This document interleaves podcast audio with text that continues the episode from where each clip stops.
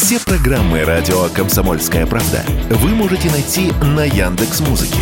Ищите раздел вашей любимой передачи и подписывайтесь, чтобы не пропустить новый выпуск. Радио КП на Яндекс Музыке. Это удобно, просто и всегда интересно. Автоньюз. Совместный проект радио КП. Издательского дома «За рулем». Как ваше самочувствие? Употребляли? Это самый распространенный вопрос гаишников во время праздников, особенно длинных новогодних. Как правильно ответить инспектору? С вами Максим Кадаков, главный редактор журнала «За рулем». В подобной ситуации оказывались, если не все водители, то многие. Погуляли накануне, а утром вас тормозит инспектор. И вы знаете все наперед, и предстоящий диалог, и дальнейшие действия, и возможные последствия – Опыт подсказывает, что у каждого второго водителя в этот момент наступает нервоз, даже если у него и нет особых причин пугаться разговора с инспектором. И в этом нервозе один сразу начинает извиняться, другой, наоборот, обращается к инспектору с излишне жесткими вопросами. Так вот, качать права – бессмысленное дело. Фразы типа «а на каком основании проводится проверка» или «да вы знаете, кого вы остановили» ни к чему хорошему не приведут. Поверьте, они знают, кого останавливают. Инспектор выполняет свою работу и при необходимости с легкостью вам докажет, что сейчас проводится какой-нибудь рейд или что ему показалось, что вы ехали как-то неуверенно, а потому, пожалуйста, проверочка. И он имеет на это право. Излить его – дело неблагодарное. Лебезить перед инспектором тоже не нужно, это плохой знак. Значит, что-то не так либо с документами, либо с машиной, либо с выхлопом самого водителя. Шутить, особенно плоско, я тоже не советую. Инспектор не оценит. За смену через него проходят десятки шутников, а это достает. Будьте вежливы и не заводите с инспектором разговоры за жизнь. Отвечайте на его вопросы коротко, спокойно и уверенно. Ваше водительское удостоверение? Пожалуйста. Как себя чувствуете? Спасибо, хорошо. Выпивали сегодня? Нет. А вчера? И вчера нет. Предложение дыхнуть многих пугает, даже тех, кто выпивал позавчера. А вдруг? И вообще, должен ли я дышать в их подозрительные приборы? На дороге, да еще ночью?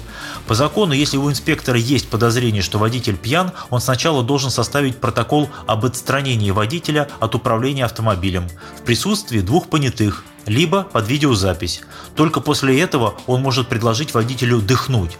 А после проверки нужно составить еще акт о результатах этой проверки. Кому нужна такая волокита? Поэтому в 99% случаев нам просто предлагают дыхнуть в алкотестер. Если все нормально, свободен. Да, это нарушение инструкций, но экономия времени, в том числе и вашего. Отказаться дыхнуть на дороге вы имеете полное право. С протоколом, без протокола, неважно. И ничего вам за это не будет. Даже если алкотестер инспектора что-то покажет, вам тоже за это ничего не будет. Можно смело эти результаты не признавать и ничего не подписывать. Например, с подозрением, что прибор неисправен. Показания алкотестера инспектора – это лишь подтверждение или опровержение его подозрений относительно того, что вы пьяны. Медицинский – вот то слово, которое вы ни в коем случае не должны пропустить в диалоге с инспектором. Тем более, что инспекторы сейчас ведут непрерывную видеозапись с помощью нагрудной камеры. Отказаться от прохождения медицинского освидетельствования на состояние алкогольного опьянения, которое проводят уполномоченные на то медики соответствующей лицензией, вы уже не имеете права, если, конечно, хотите сохранить свое водительское удостоверение.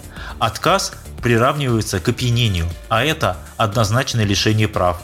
И неважно, где будет проводиться медицинское освидетельствование – в стационаре или в мобильном медицинском комплексе на дороге.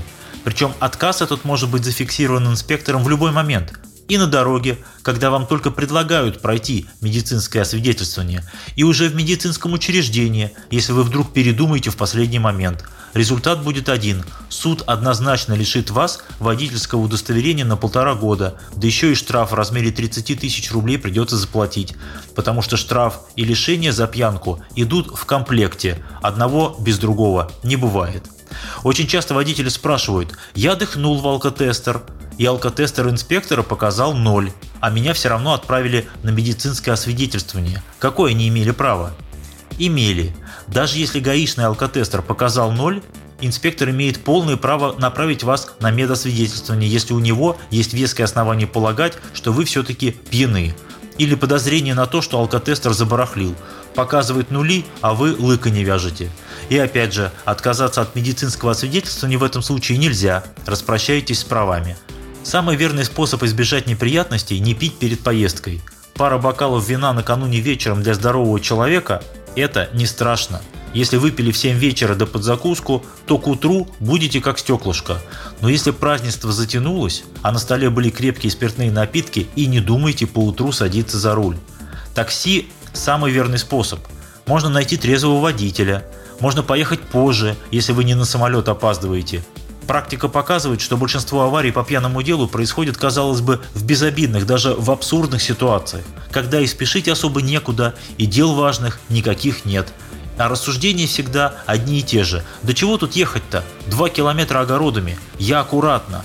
Аккуратно получается не всегда. Да и дело ведь не только в лишении прав. Не дай бог что-нибудь случится на дороге, потом век не отмоетесь. С вами был Максим Кадаков, главный редактор журнала «За рулем». Будьте осторожны на дорогах, берегите себя.